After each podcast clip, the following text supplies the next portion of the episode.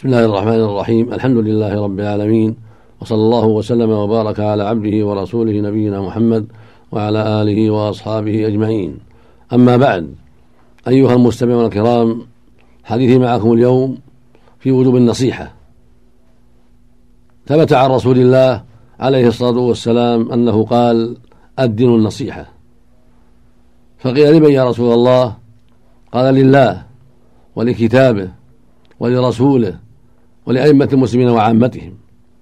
هذا الحديث الصحيح يدلنا على أن النصيحة لله ولكتابه ولرسوله ولأئمة المسلمين وعامتهم هي الدين كله وهي بمعنى الإخلاص والصدق في العمل. تقول العرب ذهب الناصح يعني سليم من الغش ليس به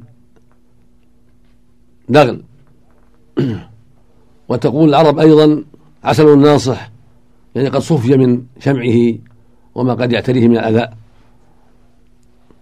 فالنصيحة لله هي الإخلاص له في العمل والصدق في العمل. قد يعمل الإنسان ولكن لا يكون عنده النصيحة الكاملة. فالرسول صلى الله عليه وسلم يبين لنا أن الدين هو النصيحة. وأن الواجب على المؤمن أن ينصح لله في عمله. وهكذا المؤمنة عليها أن تنصح لله في عملها. ورأس النصيحة وأساسها الإخلاص لله سبحانه. وهو توحيده في العبادة. وتوجيه وتوجيه القلوب إليه. في جميع الأعمال. وذلك بأن تكون صلاتك لله.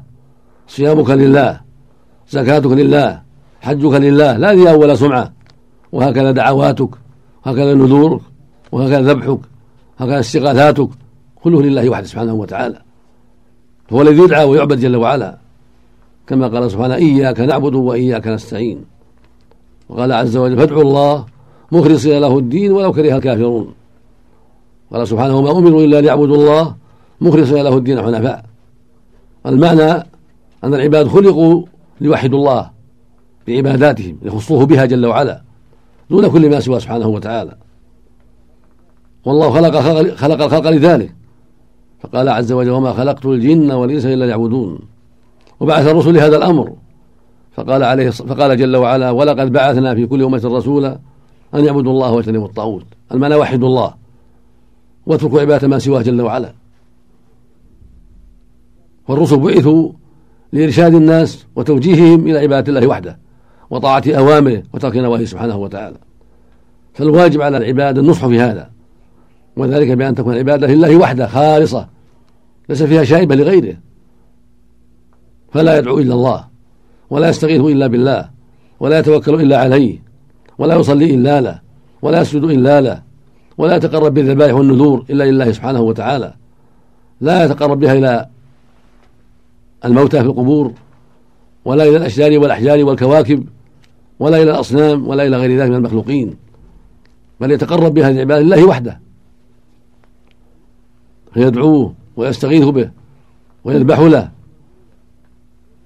وينذر له وإن كان النذر لا ينبغي كما في الحديث عن النبي صلى الله عليه وسلم نهى عن النذر وقال إنه لا يأتي بخير لكن متى فعله فليكن لله وعليه أن يوفي به إذا كان طاعة لله عز وجل.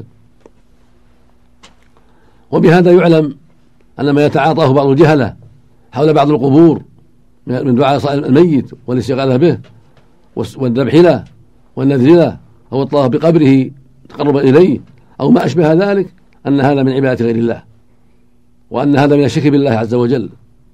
وهو من عمل أهل الشرك فيما مضى من الزمان في الجاهلية.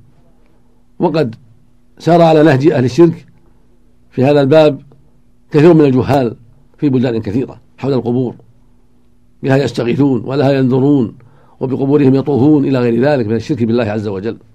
والطواف القبر إذا كان صاحبه يقصد بذلك التقرب إلى الميت ورجاء شفاعته أو رجاء شيء آخر من الثواب فإن هذا يكون شركا بالله عز وجل وعبادة لصاحب القبر.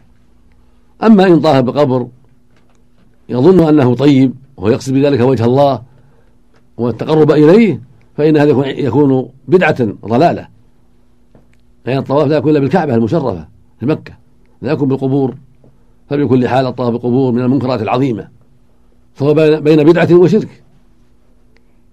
وهكذا الاستغاثة بالموتى والنذر للموتى والاستعانة بالموتى وسؤالهم شفاء المرضى والنصر على الأعداء وما أشبه ذلك.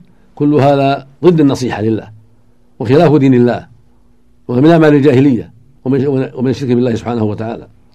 ومن النصيحة لله تعظيم أوامره تعظيم نواهيه حتى لا تسهل في أمره وحتى لا تسهل أيضا في ارتكاب نهيه. هكذا النصح لله. يعظم أوامر الله فيبادر إليها ويعظم نواهيه فيحذرها ويتباعد عنها. ومن النصيحة لله دعوة الناس إلى توحيده وارشادهم إلى ما خلقوا له من طاعته وعبادته وتحذير الناس من عصيانه سبحانه والشرك به عز وجل. كل هذا من نصيحة الله عز وجل. ومن النصيحة لكتاب الله الإيمان بأنه كلام الله. منزل غير مخلوق منه بدأ وإليه يعود. ليس كلام غيره. ومن النصيحة لكتاب الله أيضا العمل به.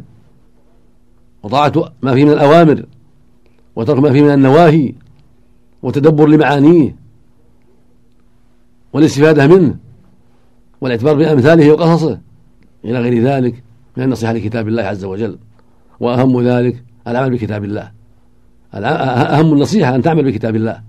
في نفسك وفي غيرك. فهو أنزل للعمل لا لمجرد التلاوة أنزل ليعمل به يتدبر ويتعقل وينفذ ما فيه من الأوامر والنواهي. كما قال عز وجل في كتابه العظيم إن هذا القرآن يهدي للتي هي أقوم. وقال سبحانه كتاب أنزلناه لك مبارك ليدبروا آياته وليتذكر أولو الألباب. فيا عبد الله ويا أمة الله هذا كتاب أنزل للعمل لا للتلاوة فقط.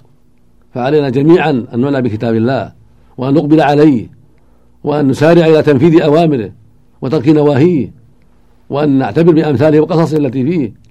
هكذا النصيحة لكتاب الله. أما النصيحة للرسول صلى الله عليه وسلم فبالإيمان به وأن رسول الله حقا إلى جميع الثقلين وبطاعته واتباع شريعته ودعوة الناس إلى ذلك وحث الناس على ذلك. هكذا النصح للرسول صلى الله عليه وسلم. الإيمان بأن رسول الله حقا إلى جميع الناس إلى جميع الثقلين والبدار بطاعته واتباع شريعته والحذر مما نهى عنه وعدم الابتداع في دينه. علينا أن نتبع ولا نبتدع. علينا أن نعظم شرع الله وأن نستقيم على شريعته التي جاء بها رسوله محمد عليه الصلاة والسلام. وأن نحذر كل ما يخالف ذلك. وأما النصيحة لأئمة المسلمين فإنها تكون بالسمع والطاعة له المعروف وبتوجيه النصيحة إليهم فيما يهمهم ويهم المسلمين وبتذكيرهم بأمر الله ودعوتهم إلى الخير وأمرهم بالمعروف ونهيهم عن المنكر بالأسلوب الحسن بالحكمة والرفق مع الإخلاص في ذلك وحث الناس على السمع والطاعة له المعروف. وحث عمالهم وأمرائهم وموظفيهم على النصح وأداء الأمانة والحذر من الخيانة. كل هذا من النصيحة لولاة الأمور. أما النصيحة لعامة المسلمين فبدعوتهم إلى الخير وتحذيرهم من الشر وبتعليمهم كتاب الله وما يجب عليهم من شريعة الله وبأمرهم بالمعروف ونهيهم عن المنكر وبإقامة الحدود عليهم التي شرعها الله جل وعلا حتى يستقيموا وحتى يسلموا من أسباب غضب الله. والدعاء لهم بظهر الغيب أن الله يوفقهم ويهديهم ويصلحهم. كل هذا من النصيحة لعامة المسلمين. فنسأل الله عز وجل أن يوفقنا وسائر المسلمين لهذه النصيحة العظيمة لله ولكتابه ولرسوله ولأئمة المسلمين وعامتهم وأن يهدينا صراطه المستقيم وأن يعيذنا من شرور أنفسنا ومن سيئات أعمالنا. إنه سبحانه سميع قريب. وصلى الله وسلم على نبينا محمد وعلى آله وأصحابه وأتباعه بإحسان.